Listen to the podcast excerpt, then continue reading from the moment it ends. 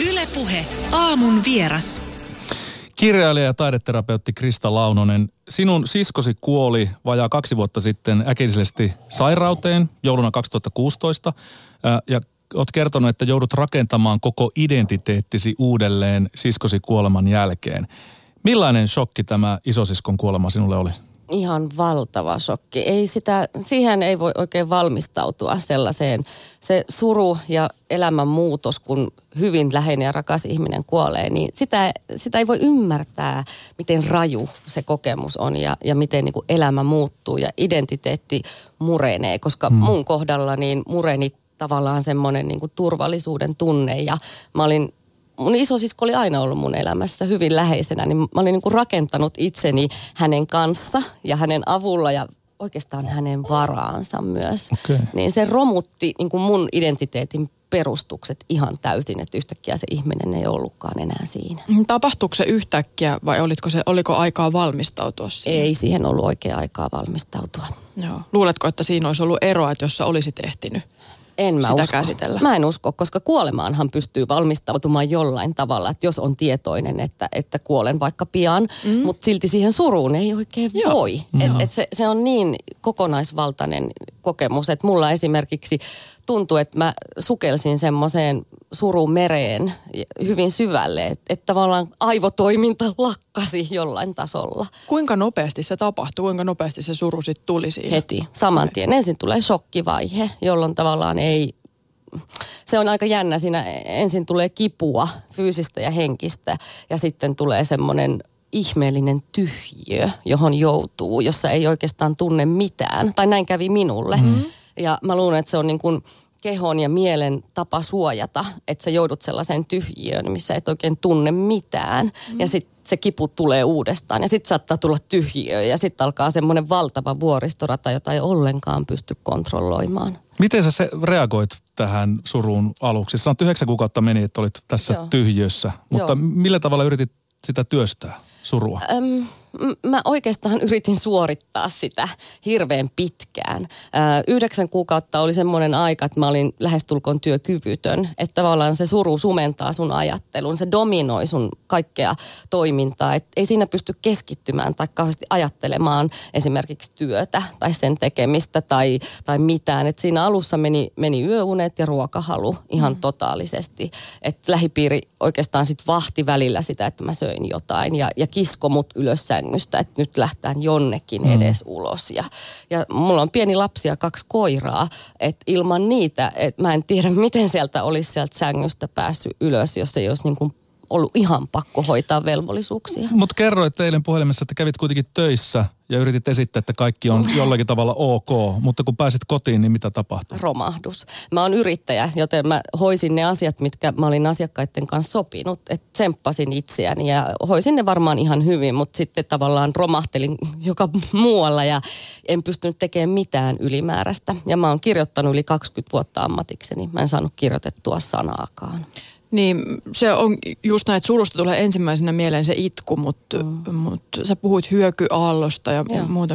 Miltä se suru tarkalleen ottaen tuntuu? Sitähän on hirveän vaikea kuvailla. Totta kai mä kirjailijana olen tuossa kir- Ofelian surun kirjassa sitä pyrkinyt mm. kuvailemaan, mutta että se, on, se on kipua. Se on valtavaa, viiltävää, raastavaa kipua. Tuntuu, että joku koko ajan kuristaisi kurkusta ja löisi puukolla vatsaan. Ja ne on ihan tällaisia niin kuin, tavallaan konkreettiselta tuntuvia asioita, vaikka sä tiedät, että kukaan ei kurista sua kurkusta. Ja sitten mainitsit sen itkun, niin mähän itkin ihan valtavasti silmät päästä joka päivä ja kaikkialla. Mä en niin pystynyt kontrolloimaan, että välillä mä jouduin jättämään kaupassa täysiä ostoskoreja ja niitä muovipusseja, koska tota, oli pakko vaan päästä itkemään yksin jonnekin kotiin. Sisko tuli mieleen. Kyllä, ja hirvittävä ikävä. Puhuit tuosta surun suorittamisesta ja itse asiassa viime perjantaina oli äh, kulttuurikoktailissa Yle puheessa oli tätä otsikolla Surua ei voi suorittaa. Joo. Miksei sitä voisi suorittaa vaan pois alta? Mä luulen, että toi on hirveän hyvä lause ja käytän sitä itsekin, surua ei voi suorittaa. Se, ehkä se suorittaminen kuuluu tähän meidän maailmaan ja tähän yhteiskuntaan, että asioita suoritetaan hirveästi ja näin mäkin aloin suorittamaan sitä tavallaan, että tästä pitää päästä pois ja mun pitää löytää keinoja päästä takaisin töihin ja tämä itkeminen pitää loppua ja, ja nyt, nyt ollaan tässä ja tässä suruvaiheessa ja bla bla bla. Ja sitten todellisuudessa suru ei ole mikään työ, se ei mm. ole mikään prosessi, se on kokemus ja, ja sitä ei voi suorittaa, koska suorittamalla minä ainakin pahensin vaan omaa oloani. Toi on muuten totta toi, että, että, että helposti myös, jos katselee jonkun läheisen surua, vaikka siitä, että on tullut ero tai mikä se ikinä onkaan Kyllä. se aihe, niin, niin helposti itselle tulee jotenkin semmoinen olo, että, että hänet pitää nyt auttaa tästä yli mahdollisimman pian. Se ajatus, että se pitää hoitaa jotenkin pois päiväjärjestyksestä tämä asia ja sitten voidaan jatkaa elämää niin kuin ennenkin. Ja se on jotenkin pelottava se ajatus, että ehkäpä elämä ei jatkukaan tästä niin kuin ennenkin. Ehkäpä tässä on nyt ihminen muuttunut. Se muuttuu lailla. radikaalisti. Mä voin sanoa, että mun elämä leikattiin niin kuin kirurgin veitsellä siitä, kun mun sisko kuoli. Niin kuin se loppui se vanha. Ei siihen ole enää paluuta, koska se mikä oli, ei voi enää jatkua, koska sitä ihmistä ei ole mun elämässä. Et nyt mä oon tässä liki kaksi vuotta rakentanut sekä turvallisuuden tunnetta että uutta minää ja identiteettiä. No sä tästä prosessista oot kirjoittanut kirjan Ofelian suru, joka julkaistiin viime viikolla. Se kertoo surutyöstä sekä taiteen merkityksestä suremisen ja surun keskellä. Miten taide toimi sinun kohdalla surun ylitse pääsemisen välineenä? No, tähän kuuluu tämmöinen paradoksaalinen, vähän hassu, trakikoominen tarina, että mä oon taideterapeutti ja tiedän, että tutkitustikin esimerkiksi kuvan tekeminen tai kirjoittaminen auttaa suruun. Ja mä vimmaisesti koitin suorittaa tätäkin, että nyt kirjoitat siitä surusta, että kirjoitat omia kokemuksia tai kirjoitat kirjan siitä aiheesta. Ja, ja tosiaan päivittäin avasin koneeni ja purskahdin itkuun ja panin koneen kiinni. Et mm. se ei vaan onnistunut. Et, et, et, se ei ollut siinä hetkessä se oikea tapa mulle se kirjoittaminen. Kunnes sitten yhdeksän kuukautta siskoni kuoleman jälkeen olin tekemässä erästä taidehistorian projektia ja mulla oli ihan tuommoinen kuvahaku tietokoneella päällä. Ja yhtäkkiä tämä Ofilia-niminen maalaus, 1851-52 maalattu teos pongahti siihen mun kuvaruudulle.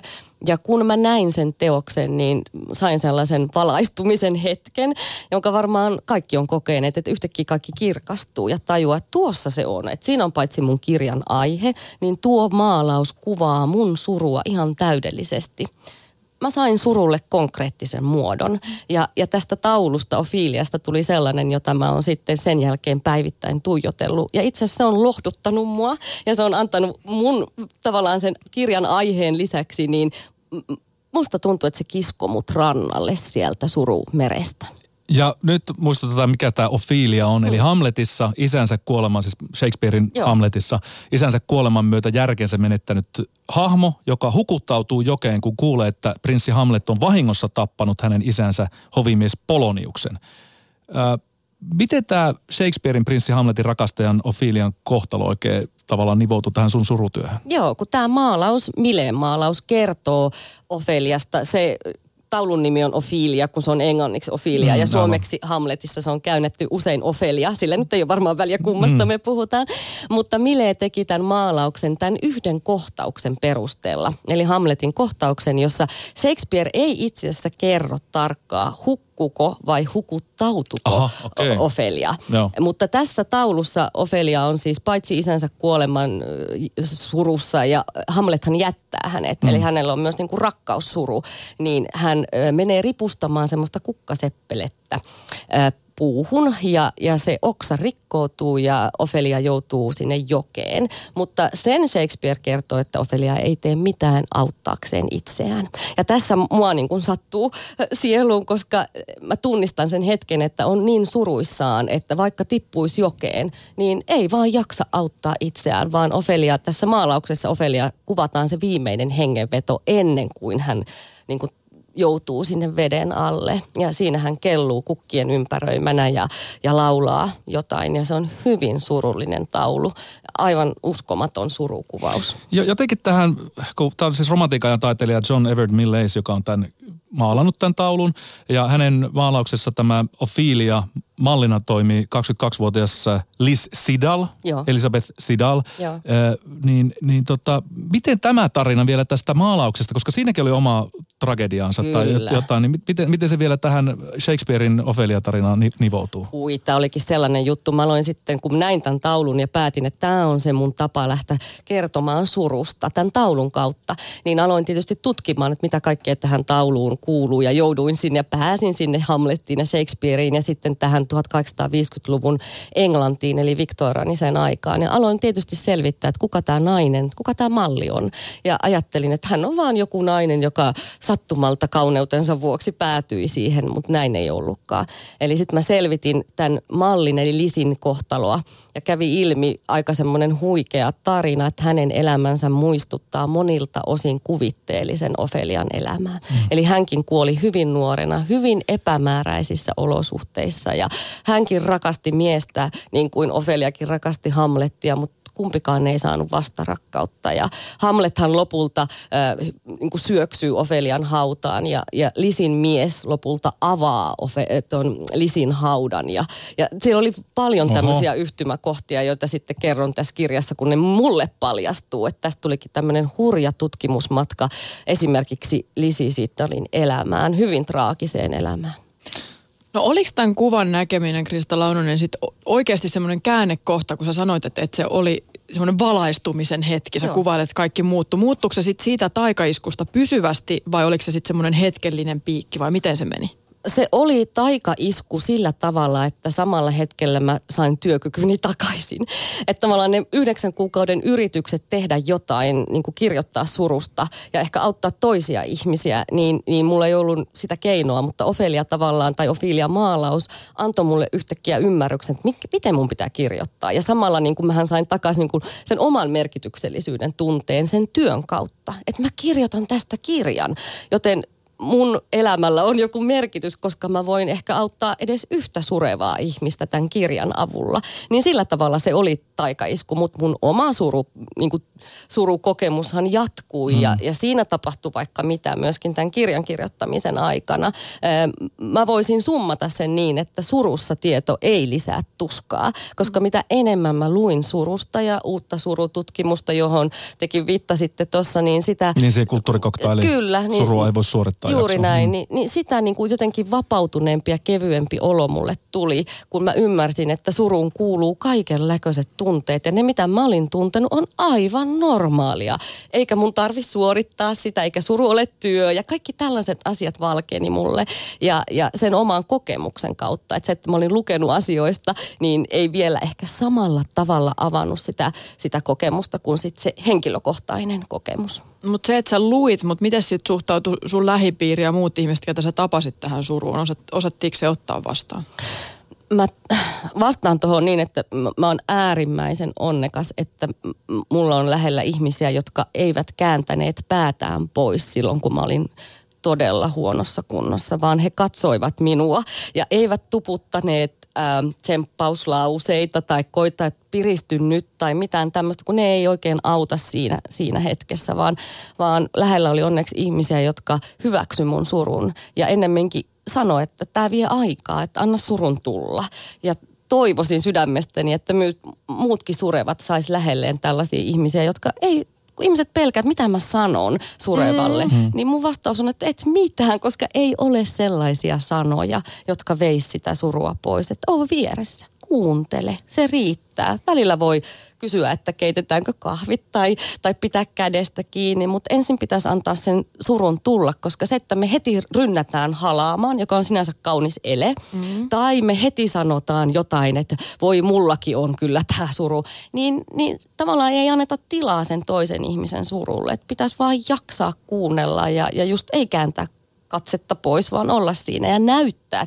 Tarvi, on muitakin asioita kuin sanoja, että on tekoja ja läheisyyttä. Miten se tehdään? Miten se tehdään, että, että luodaan semmoinen tila sille, että toinen saa surra? Katsotaan toista silmiin ja sanotaan, että puhu, mä kuuntelen. Mä oon tässä. Mä en lähde mihinkään, mulla ei ole mihinkään kiire. Mä kestän sun surun. Puheaamun vieraana kirjailija ja taideterapeutti Krista Launonen, olet kirjoittanut tosiaan Ofelian suru-nimisen kirja, jossa käyt omaa surutyötäsi menetetyn siskon. Pari vuotta sitten sairauteen kuolleen siskon surutyötä käyt läpi ja käyt sitä myös edelleen. Ja sä sanoit, että sä olisit halunnut pukeutua suruhuntuun. Joo. Kuin Victorianessa Englannissa Kyllä. tehtiin, mutta miksi näin ja minkä takia et pukeutunut kuitenkaan? No tämän kirjan myötä mä sitten sukelsin tuonne Victorian ajan Englantiin, mm. eli 160 vuoden taakse ja luin, että mitä silloin tehtiin ja miten vaikka suru on muuttunut ja, ja, ja Tiesin toki, että esimerkiksi kuningatar Victoriahan pukeutui miehensä kuoleman jälkeen 40 vuotta suruasuun, pukeutui mustaan. Ja silloin oli äh, ihan normaalia laittaa suruhuntuja, surunappia, niin kuin ilmaista se oma suru. Suru oli muutenkin näkyvämpi. Ja kun mä luin sitä, niin mä jotenkin kadehdin heitä, että vitsi kun nytkin olisi mahdollista pukeutua suruhuntuun. En tietenkään tehnyt sitä, koska se olisi aiheuttanut ehkä vääränlaisen reaktion sitten, tai kummastusta, vääränlaista kummastusta. Mutta ajattelin, että se olisi ollut ihana tapa tavallaan suojata itseä siltä maailmalta, koska oma maailmahan pysähtyy, kun tulee suru. Ja muu maailma vaan oudosti jatkaa kulkuaan, niin olisin tarvinnut jonkun sellaisen hunnun suojan. Ja toisaalta olisin ehkä voinut myös suojella muita ihmisiä siltä, että mä joka paikassa itkin. Että sehän on voisi mm. vähän tässä kulttuurissa sellaista vaivaannuttavaa,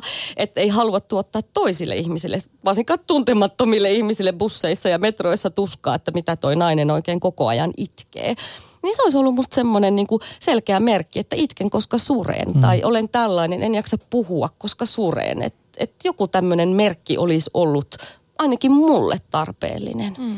Millä tavalla sun mielestä suhtaudutaan tänä päivänä suruun ja mitkä on ne pahimmat ongelmat siinä, että millä tavalla meidän suhteemme suruun on, vaikka muiden suru tai oma suru?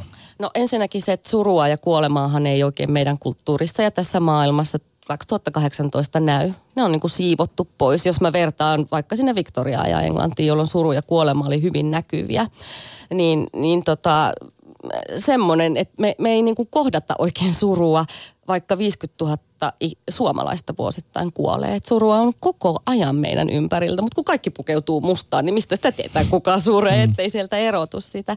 Mutta mä en ole saanut henkilökohtaisesti mitään ikäviä kommentteja tai että et joku ei olisi mua ymmärtänyt, mutta kun luin, luin noita, niin kohtasin kyllä karmeita kertomuksia siitä, mitä on saatettu tölvästä surevalle ihmiselle, että eihän tuossa ole mitään surtavaa. Tai, tai ruvetaan arvottamaan surua, että kuule mä oon menettänyt vielä läheisemmän ihmisen.